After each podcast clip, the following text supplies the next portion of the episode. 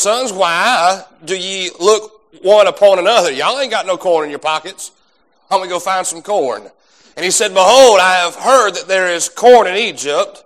Get down thither and buy from us from thence, that we may live and not die. And Joseph's ten brethren went down to buy corn in Egypt. But Benjamin, Joseph's brother, Jacob sent not with his brethren, for he said, Lest peradventure mischief befall him. I've already lost your brother, and I've already lost your mother. I can't afford to lose you.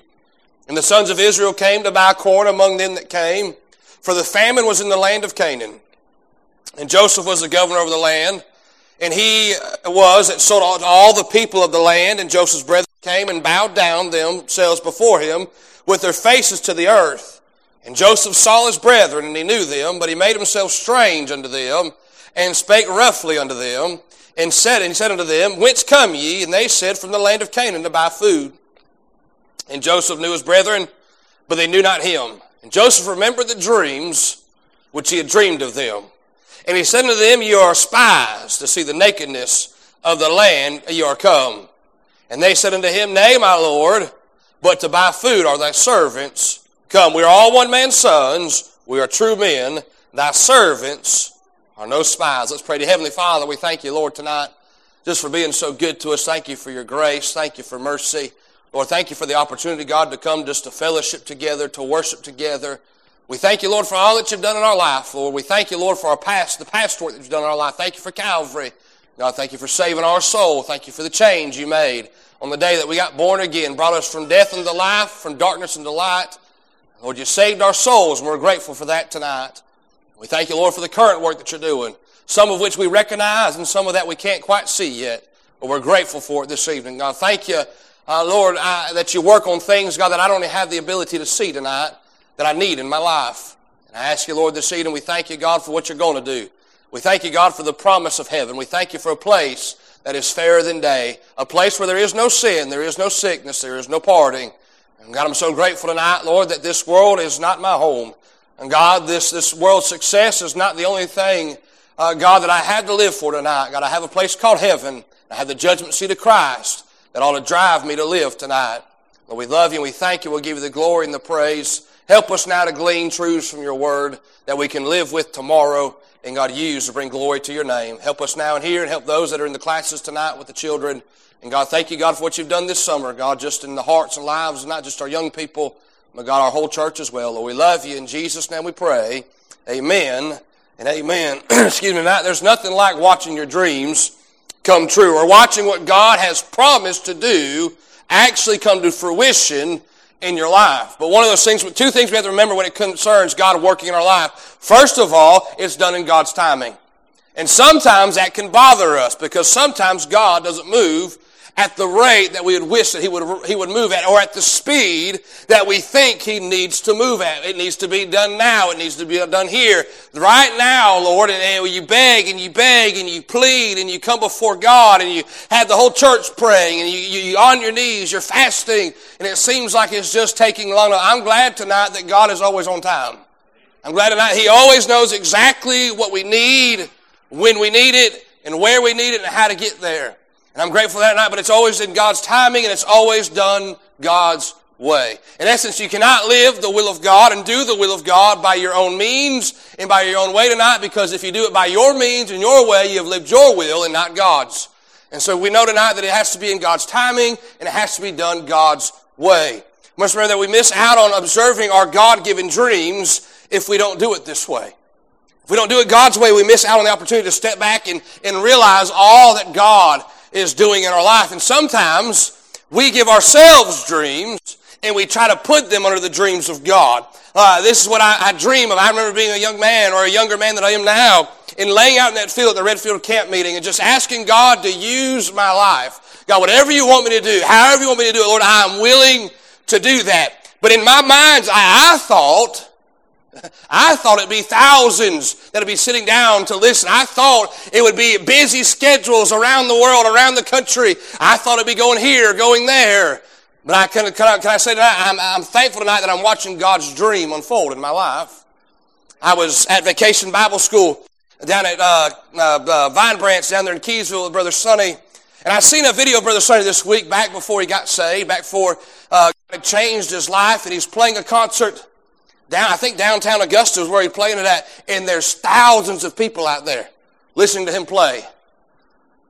We sat in VBS Monday night and Tuesday night, and there's probably 15 kids sitting there, and Brother Sonny's given his life. He has told the Lord, I will do whatever I can where I am to reach people with Christ. And, he, and the devil probably said, hey, remember when thousands of people used to listen to you? Thousands of people used to show up to watch you play guitar and watch you sing and watch you be a part of that rock band. He said, look at him, probably, look at him now. He's only got 15. But can I say what Brother Sonny did Monday and Tuesday night has a lot more eternal impact than his music ever did? I mean, what's more important? Having a thousand people listen to you or changing one life for eternity. And we see here tonight that our dreams can come true. The same is true in Joseph's life. We see it here tonight in verse number nine. It says, And Joseph remembered the dreams which he had dreamed of them. Those dreams that God had given him back the, as a young teenage boy. Now he's in his 30s, but now he's seeing God's dreams come true. We're going to cover Genesis 42 through 44 tonight and see as Joseph's dreams or God's dreams in Joseph's life come true. First of all, we see the initial reaction of Joseph. He remembers the dream. He realizes that's his brothers that have come from Canaan looking for corn because not the famine just wasn't in Egypt, but it was around the world. You go back and you read Genesis, the Bible says that it wasn't just in Egypt, but it was around the world. And notice this because of Joseph's obedience to God's plan, Joseph had an opportunity to impact the world through the corn in Egypt. God had given him something that he could impact the world with. It sounds a lot like the gospel tonight. God has given us the word of God. God has given us the good news of the gospel. And when we do God's plan, God's way, there's no telling. God just might let us impact the world. I remember one of the craziest things I found a couple years ago. I, I, I did what you, I guess you're not supposed to do. I Google searched my name. I mean, I figured Tate Wagner, there's probably three of us in the entire world uh, with the first name Tate, let alone the last name Wagner. But I, I Googled my name and, it, and I, I, found myself uh, a recording of myself on a website preaching. And it was in China. It was in Chinese. Only reason why I knew what it said is because that part where it said my name in the sermon I preached was in English. Everything else was in Chinese. And I thought, here I am. I'm just trying to put our, our audio out there because it's easier than sending CDs out to people. It's easier to do it that way. It's a blessing to the church members. My family's able to listen to it, no doubt. But God said, you're all the way in China. Then I started to people because they probably have no idea what I'm saying. What English is he speaking? but notice here tonight, there's no telling if you'll just give yourself to God, work God's plan, the impact it'll have. But we'll see tonight, he, he recognizes his brothers as they come to get corn from the land of Canaan. They've been sent by their father to get corn, and Joseph sees them and he recognizes them and they come without his prompting, without his pushing, and they bow down before him. And Joseph remembers the dream. And notice what he does, or notice what he doesn't do. He doesn't become arrogant. He doesn't become prideful. He doesn't reach over there, slap one of his brothers and said, I told you so.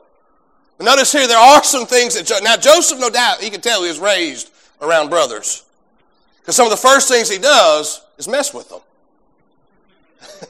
he begins to mess with them, but not, not for just because he's trying to make fun of them, but he's trying to see if they've changed. He's trying, he's trying to see what's going on and, and what has happened. Verses 9 through 17, he begins to, I wrote it this way, he begins to feign some questions toward them. Feign questions. He questions, why are you here? Why have you come to Egypt? Who are you? Are you all brothers? Are you all related somehow? He begins to ask all, he begins to pressure them by asking them for information. You gotta realize they've never been to Egypt. It's such a terrible place. The one brother they didn't like, that's who they sent there. And so they begin, they come in now, here is Joseph, and he's, he's questioning. The Bible said he's speaking through an interpreter. So he's speaking Egyptian, and so really the interpreter is the one questioning them. He begins to pressure them, and the Bible says they crumble. They give in to the pressure, and they begin to say, no, we're not spies. We're not spies. We're not here to spy out the land. We're not here to take it. We just want to buy corn. And Joseph begins and he, he, he goes on, he goes on, he, he, he just, he's just going after in verse number 20 through 24. He comes up with a plan. He comes up with a plan in verse number 20. He says, But bring your youngest brother unto me. Bring your youngest brother to me, so, you, so shall your words be verified. Oh, if you're really brothers, and if really one's back at home and you're not spies, bring that youngest brother to me. The one that, that your daddy didn't let you bring, let, bring him to me in verse number 20 and you shall not die. Uh, if that's me, we're going to go find a little brother. we're bringing you to Egypt because my life is on the line. But verse 21, they said one to another, We verily are guilty concerning our brother, in, in that we saw the anguish of his soul when he besought us, and we would not hear. Therefore, is this distress come upon us? We told him we have a brother. We can't bring him because our daddy will go down to the grave gray headed and worrisome if we lose Benjamin. And Benjamin doesn't come back home. Notice here, verse number 22, and Reuben answered them saying, Spake I not unto you, saying, Do not sin against the child, and you would not hear. Therefore, behold, also his blood is required. Reuben said, Don't you remember? We've been here before. Don't you remember Joseph? That we, we gave Joseph, I told you not to do it, and I told you not to, not to kill him, and we put him in the pit, and then y'all sold him, and now look where we are. Now we're about to have to take daddy's other favored son. We see here tonight that they, they come with this plan. And look at verse number 24. After he hears Reuben say what he says, the Bible says Joseph begins to weep. Joseph begins to realize that there's been a great change that's happened within the hearts of his brethren and his brothers. He returned to himself from them and wept and returned to them again and communed with them and took from them Simeon and bound him before their eyes. He keeps Simeon as collateral and he, he sends him back to the father.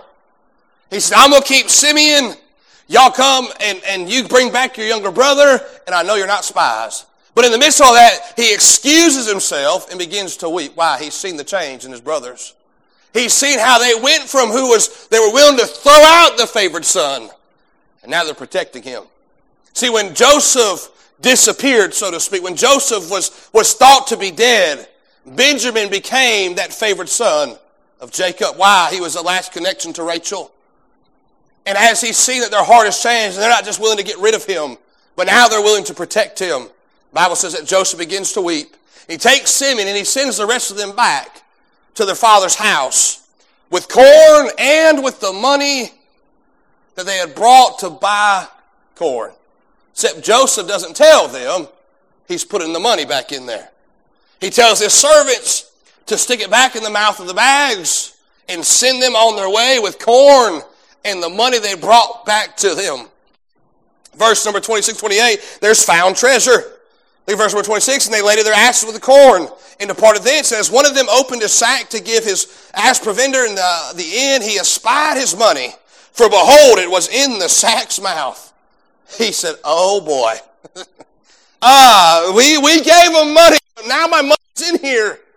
Notice this. And they didn't take it as a blessing. They didn't just say, all right, thank you, Lord. I mean, well, I tried. I tried to pay them. And that, listen, I, I'm not like them. I'm not like that. Miss Becky had a hospital bill a while back when we first got married. And uh, we called the, the people that we were supposed to call to pay the bill. They said, we don't have no record of it, so we called the hospital. They said, they don't have no record of it. We called back. They said, the hospital don't have no record. Y'all don't have no record of it. And they said, well, uh, we don't know what to tell you. I said, just quit calling them. Nobody has any record of it. I guess we don't have to pay it. There may be a bill out there floating somewhere. Uh, it hasn't been paid yet. I'd hate to see the, the interest fees on that. We just took it as a blessing from the Lord. But they stopped by they said, oh my goodness. He's accused us of being a spy. He's accused us of, of being false in what we identify ourselves as. And now we've come home with a sack full of corn and money that's supposed to be there. They don't know that Joseph put it in there on purpose to be a blessing to them. And so they get back to Canaan, they get back to Jacob, and they report to Jacob everything that takes place, verses 29 through 38. They review how they have met the, this man in Egypt and how he's kept Simeon and because they babbled under pressure, now they have to bring back uh, Benjamin to prove that they are not spies and to save their life. They said, Daddy, we need to take Benjamin back, to, back with us. Verse number 38 of chapter number 42. Jacob says no. And he said, My son shall not go down with you, for his brother is dead, and he is left alone. If mischief befall him by the way in which they go, then ye shall bring down my gray hairs with sorrow to the grave. He said, No, not happening. I've already lost Joseph. I've already lost Rachel. I'm not losing Benjamin. But can I say tonight, if Jacob turns Benjamin loose and he lets go that which he's trying his hardest to hold on to, there's actually a lot in Egypt for, for Jacob. There's a family reunion that he's, he, can't, he thinks is impossible. Matter of fact, there's a place called Goshen that God has prepared for them. And you get into this and you realize that there's a lot going on and that, that there's a lot in Egypt in the sense for Jacob if he just is willing to let go. And so many times we get something good in our life.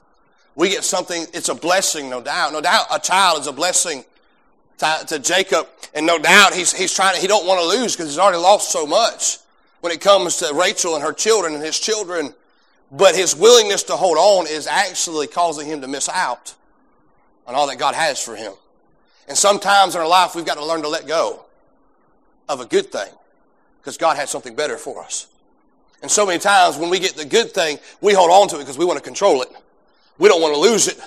Because if we lose it, what are we going to do? And I say sometimes when you lose, you gain something a whole lot better than what you had before. Let me ask you tonight, what is, a, what, you, what is it that you're willing to hold on to so much that it keeps you from experiencing all that God has from you? Notice here we see the initial reaction of, of Joseph. Number two, there's a return to Egypt. Notice here it's a forced situation, chapter number 43 tonight. It's a forced scenario. Look at verse number one. And the famine was sore in the land. It ain't got no better. Why? Seven days of, or seven years of famine. It's not getting better anytime soon. The Bible said, verse number two, and it came to pass when they had eaten up the corn which they had brought out of Egypt, the father said unto him, Go again, and buy us a little food. Notice here, in essence, what Jacob is saying, go back to Egypt and get what we can without bringing Benjamin. Get, get what you can without meeting the, the stipulations of that man in, in, in Egypt who said he had to bring Benjamin back with you. It's a forced scenario. In essence, Jacob still wasn't willing to.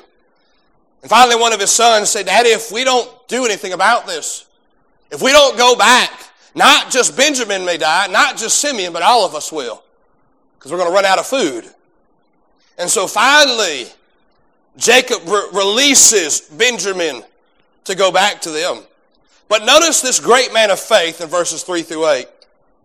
Hear how he's, he, he, he's, he's a great man of faith. Sounds so, so faithful here. Verse number 7, they said, The man asked us straightly of our state and of our kindred, saying, Is your father yet alive? See, first of all, he gets, why did y'all even tell him I have a son? Why did you even tell him that I, I left, that you had another brother back here in Canaan? Why did you even tell? And they're like, Daddy, you got to understand. That man was serious. That man had power. Everybody in Egypt was coming to him, and not just Egypt, the world was coming to him. He was nice to them. He, they paid their money. They gave him corn. He was asking us questions. He was accusing us of things. And we had, to, we, had to, we had to say what we had to say to get out of there. And Jacob said, I wish you just kept your mouth shut. In verse number 8, and Judah said unto Israel's father, Send the lad with me, and I will arise and go that we may live and not die, both we and thou and also our little ones. I'll be a surety for him, and a hand shalt thou require. See, before the favored son, they were trying to get rid of him. Put him in a pit, kill him, go home, lie to daddy, sell him off. Now they're saying, Daddy, I'll do whatever it takes to protect him. I'll do whatever it takes to make sure he comes back home safely. And notice here in verse 11, their father Israel said unto them, If it must be now, or must be so now, do this. Take of the best fruits of the land into your vessels and carry down the man a present, a little balm, a little honey, spices, myrrh, nuts, and almonds. And take double money in your hand, and the money that was brought again with you, uh, get in the mouth of your sacks, carried again in your hand, peradventure that it was an oversight. Take also your brother and rise, go again unto the man, and God Almighty give you mercy before the man, that he may send away your other brother in Benjamin. And if I be bereaved of my children, I'm bereaved. If he dies, I guess he dies.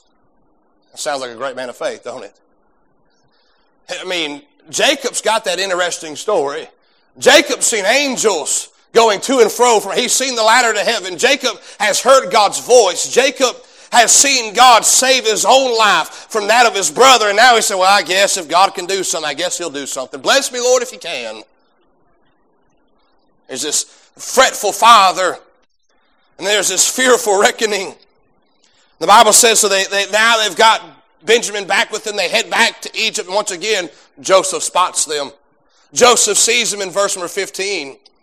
And they stood before Joseph. When Joseph saw Benjamin with them, he said to the ruler of his house, Bring these men home and slay, and make ready, for these men shall dine with me at noon. He sees them and he invites them into his private house, his own house, that which is his home. And the Bible tells us that the other brothers are now scared. Why is he bringing us into his house? Why is he segregating and separating us from everybody else? Why is he taking us out of the sight of public witnesses? For sure, he's going to take us into his house and kill him or kill us. He, he's mad at us. Because remember, he's speaking through an interpreter. They have no, he's speaking Egyptian. It's amazing how quickly Jacob picked up that language, or Joseph picked up that language. But here we see that he's speaking Egyptian through an interpreter, and they're saying, well, so they have no idea what he's saying. All they know is they've been inviting it into his house. He, they don't understand that he's saying, hey, get, get a meal ready for them. Prepare uh, a feast for them. Slay and get ready to have time of fellowship. And all they think they're fixing to die. This man's going to kill us. I bet one of the brothers said, I told you, that's why we don't negotiate with terrorists. They don't ever give you what you want. But then they, so they're invited to the house and they look at verse number 19. And they came near, excuse me, verse number 18. And the men were afraid because they were uh, brought into Joseph's house. And they said, because of the money that was returned in our sacks the first time, we are brought in and that he might seek occasion against us and fall upon us and take us for bondmen or asses, or in our asses. And they came near to the steward of Joseph's house and they communed with him at the door of the house. they are trying to tell their story to anybody who will listen. And he said, Oh, sir, we came indeed down at the first time to buy food. And it came to pass when he came to the inn that we opened our sacks, and behold, every man's money was in the mouth of the sack, and our money in full weight, and we've brought it again. Look, we, we brought it back. we didn't mean to take it. Try that next time you try to steal something from Walmart. I didn't mean to take it. They're not going to be like, oh, okay, that's no problem. you know, they're going to handle you a little bit differently. In verse number 23, and the, the, the, the porter at the door, the servant at the door said, he said, and he said, peace be to you, fear not, your God, the God of your father, hath given you treasure. He said, that was a blessing from God. Oh, you're over here apologizing for what God has done in your life. God has ordained this, God has allowed this to happen to you, and you're saying, I'm sorry for it. I don't want it. I, I, didn't mean to take it. Then notice what he said. He said, I had your money. He said, I was the one that put it back in there. You ain't got nothing to worry about. You got nothing to worry about at all. I was the to put it in there. It was a blessing from God. And he brought Simeon out to them. So we see here that there was a fearful reckoning, a calm reassurance. I had I was the one. God did this thing. God loves you. God is taking care of you. In verses 27 through 34, Joseph walks back in. And he begins to interrogate them again. He's got some questions for them again. First one is, how's your father? How is your father doing? See, that's where Joseph has skill that I don't have. I don't have that ability. I'd say something like, how's daddy doing? I'd mess it all up. I, I, my, my, my skills are not that good. But he says, How, how's your father doing? Then he looks at Benjamin, who he's already spotted and already knows. Is this your brother? Is this the one that you were talking about? He begins to interrogate them. And notice this. Joseph becomes, once again, he's overwhelmed. Look at verse number 30. And Joseph made haste for his bowels did yearn upon his brother, and he sought where to weep, and he entered into his chamber and wept there. He once again he breaks down. I, I'm for sure the other brothers, because they don't know who it is, they think this man in Egypt is crazy. Boy, if we could find corn anywhere else, that's where we'd go. But notice here tonight, Joseph excuses himself and begins to weep. Why? He probably saw his mama in, Benjamin seen his daddy in Benjamin, remembered what life was like, and he remembers all that God had blessed him with, and he's so grateful his dream has come true. God is not just using him in an elevated stance. God has not promoted him to be down on his brethren, but through this promotion, God is going to allow him to reestablish that union in that fellowship with his family. And it's just too much. It's just too much for Joseph. Notice this, verse number 34, he favors Benjamin. It says he took and sent messes, food unto them from before him. But Benjamin's mess was five times so much as any of theirs. And they complained about it. And they figured out how to get rid of Benjamin. They plotted to hate Benjamin. Bible says, and they drank and were merry with them. Joseph stepped back and said, they ain't like they used to be. Their favoring of one son over them is no longer bothering them. They're just glad to be alive. They're glad to be around the table with their brothers. Something's happened between Genesis uh, 30 something and Genesis 43. There's been a change in the brothers. They've been humbled somehow. They have, they've been dealt with somehow. They're not like they used to be. Let me ask you, now, has the Lord allowed you to experience some things that have changed you? It's changed your opinions. It's changed your outlook on stuff. He's humbled you in areas where you were once arrogant. We see that in Joseph's brothers' lives. We see the return to Egypt. And notice number three tonight, we see the revealing of Joseph. Chapters 44 and 45 tonight. Once again, Joseph tells them to go home. To go home and, and, and, and, and go get their, their father. Well, he actually he just sends them back home this time. And he, he fills up their sacks. This time he plants some evidence on Benjamin. He takes his cup that is symbolic of his power and his place in Egypt it was known as his cup. No doubt it's probably, it's probably special. It's probably got significant uh, markings on it. They know that it isn't theirs. And he places it in Benjamin's bag and sends them on their way. And as they get off a, a good distance, he tells one of his servants, hey, y'all go run them down and pull that cup out of Benjamin's bag and accuse them of stealing of it. I'm telling you, Joseph's a good brother. He's a good brother. And so the servant does so, and he, he runs down, he catches the other brethren, and he said, the, the Lord's cup is missing. Who took my master's cup? And the Bible says that they together step back and say, What? We have come to get corn. We have, we've come to just to get our brother back. We've come to come to, we're not causing any problems. We would never steal that man's cup. We're better than that. We, we would never stoop that low. That's not what we're here for. So how then shall we steal out of the Lord's house silver or gold? And then they make a dangerous statement in verse number 9 of chapter number 44. With whomsoever of thy servants be, it be found, both let him die. and we also will be my Lord's bondmen. If you find it, whoever has it dies, and the rest of us will serve you. It's a dangerous statement. Because though they did not take it, they have it. they step back and they say, oh, we didn't take it. If so, here, here's what you do. Look at verse number 12. And he searched and began at the eldest and left at the youngest. And the cup was found in Benjamin's. Oh no. Anybody but Benjamin's. Daddy said if we don't come back with Benjamin, he's just going to die a miserable old man. And the cup is in Benjamin's bag. full of corn, and there's a cup. I, I, I, could, you could probably hear them breathing. You could probably hear the heart beating in their neck. They have just messed up, and they've messed up big time. And I think Joseph's probably back at his house just chuckling. Got him. Got him. verse number 16, they bring them back to, to, or to Joseph's house. Verse number 6, Judah tries to explain. Look what he tries to explain in verse number 16. What shall we say unto my Lord? What shall we speak? How shall we clear ourselves? God hath found out the iniquity of thy, thy servants. Behold, we are my Lord's servants, both we and also with him whom the cup is found. He tried to explain it. It sounds like, uh, you know, um, I, yeah, that's, we're, we're your servants. I don't know how it got in there, but obviously it's in there. It's in there. We see here tonight that they have no practical explanation. Verses 18 through 34. Not only does Judah say, they, they, Judah has no explanation, he just goes back through the whole thing again, 18 through 34. Here's why we came. Here's where we're from. We just wanted corn. And now we got to go back and tell our dad that we're not coming back. And his favorite son, who he told us not to lose, he's going to lose. We see that there's a, there's a planting of evidence, and now they're in this terrible situation. And look, verse number 45.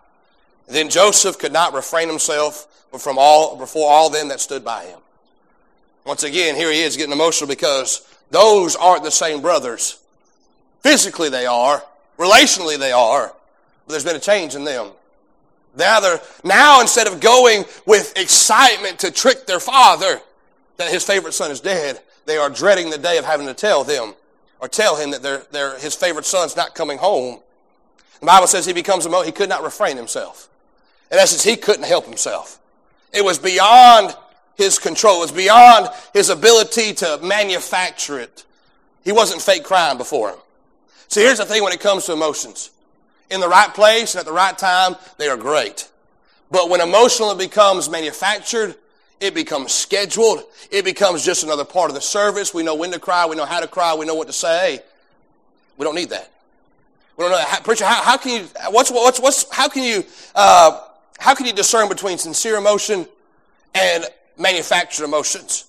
Sincere emotions are often uncontrollable. You'll say, I just couldn't help it. Now, the other Sunday, my mama was here. I didn't say, all right, I'm going to get up there and cry. I just want to tell my mama that I loved her and I'm thankful for her. Before you know it, the tears begin to, get, begin to roll. I begin to get choked up. She started crying, which is nothing for her to do. My mama cries at everything at anything. So much so when we were growing up, we used to, we used to laugh because she don't, she don't just like politely cry. When she starts crying, it's ugly crying. It's ugly crying. I was, that's, I'm not going to tell that story. and not, it don't, not because it embarrasses her, it embarrasses me because where I was crying, where I was laughing at. Should not have been laughing there. Not a place. It's not. You ought not to laugh at funerals, uh, unless the joke is being told, and the joke was not being told. Notice the exposure of Joseph. He becomes emotional in his sincere emotions. He couldn't refrain from it. In essence, he couldn't help it. He couldn't stop it. And so he tells everybody to get out the room. Leave. The Bible said he wept aloud, and the Egyptians in the house of Pharaoh heard it. They heard a real weep. They heard real emotion. They heard what it, what it was like to see what real love is between brothers. Notice here there was the, the, the, planting of evidence, the exposure of Joseph. Verse number four, he invites them closer. Look at, he said, Joseph said unto his brethren, Come near to me, I pray you. And they came near. Verse number three, verse, I am Joseph. Doth my father yet live? His daddy's still alive. He said, and, uh, and his brethren could not answer him, for they were troubled at his presence. You're who? We thought but we never thought we'd see you again. And now here we are. You're a man of power. You're a man of means. You can do whatever you want to us. And nobody would ever find out. Nobody would ever see. Verse number four, and Joseph says, Come near. Oh, I did not come.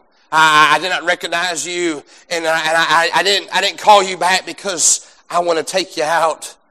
And Joseph said, There's some things that we need to get right. There's some things that we need to get done, that we need to get reestablished. Would you come closer to me?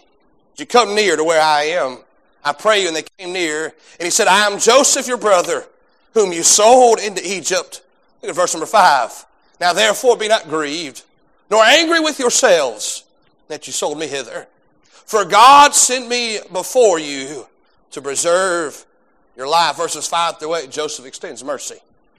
He extends mercy to them. Verse number six, for these two years hath the famine been in the land, and yet there are five years in which there shall neither be earing nor harvest. And God sent me before you to preserve you posterity in the earth and to save your lives by a great deliverance. Here's the thing. Joseph's mercy was backed up by an explanation. In essence, Joseph didn't ex- express mercy and extend mercy because he was just told that's what you're supposed to do. He didn't do it just because he felt guilty and he felt like that's all he could do. He had stepped back in the midst of his wrongdoing, in the midst of what was done to him, in the midst of all that he's gone through these past 14, 15 years of his life. All that he's experienced from the pit to the prison to Potiphar's wife, all of that tonight, he steps back and says, listen, the reason why I'm extending mercy to you is, is not because what you did was right, not because what I went through was necessarily what I deserved to go through. He said, but everything I've gone through, there's been something greater working in my life. God has been with me. And the reason why I'm merciful is because what I went through, God has used to teach me. God has used to grow me. I think so many times in our life we become bitter because instead of, instead of dealing with the situations and the wrongs that are done to us, now listen tonight, I'm not going to be super spiritual and say that I like it when people do me wrong. I like it when people lie against me. I like it when people come against, I'm not going to stay up, stand up here tonight and say I like those things. But one of the reasons why there's not bitterness in my heart is one, because of the grace of God, but two, because of what I've it took some time. It took some serious praying. It took some serious seeking God's word, seeking godly counsel. But through those wrongdoings, I've learned things that I could not have learned had I not went through it. And though I might not have liked it at the moment, I can step back and say, listen, I'm not going to hold it against you. I'm not gonna, I'm not coming back to get revenge. I'm not coming back to crack the hammer over your head because through it all, God has taught me great lessons. And for those, I am grateful. Here's mercy. Here's mercy. I'm not going to demand judgment on you. When you extend mercy to someone, do you know why? Or can you see why? Joseph said, Hey, don't be grieved. don't be angry with yourself. Don't beat yourself up. Oh, yeah, it wasn't right. You shouldn't have done it. But how about we move on from it? How about we get it right? And move on. Verses 9 and 10, he extends mercy. Verses 9 and 10, he reveals a plan. In verse number 9, Haste ye, and go unto my father, and say unto him, Thus saith thy son Joseph, God hath made me Lord of all of Egypt. Come down unto me, tarry not, and thou shalt dwell in the land of Goshen. Thou shalt bear, be near unto me, thou and thy children, and thy children's children, and thy flocks, and thy herds, and all that thou hast. Let me ask you this tonight. We're just about done. Did Joseph forgive his brothers? Yes. Well, oftentimes we're told if there's real forgiveness, then you go back to the way things used to be. If Joseph really forgave his brothers, how come Joseph didn't go home? Put on his coat of many colors and go back to watching sheep. I mean, if he really forgave them, shouldn't he go back to where the way things used to be? So many times in our life we think that if I forgive somebody or if there's forgiveness being expressed, then things have to go exactly to the way they were. Can I say Joseph really forgave his brothers, but they had to move on from that. They couldn't go back to the way things used to be. Time would not allow for that. Joseph was where God had placed him and God wanted him to be. Forgiveness doesn't mean you're going back to a time and say, all right, now we're starting from here all over again. We're going back to the way it used to be. Say, hey, I forgive you for what happened in the past. Let's move on. And sometimes those dynamics change. Sometimes those relationships change.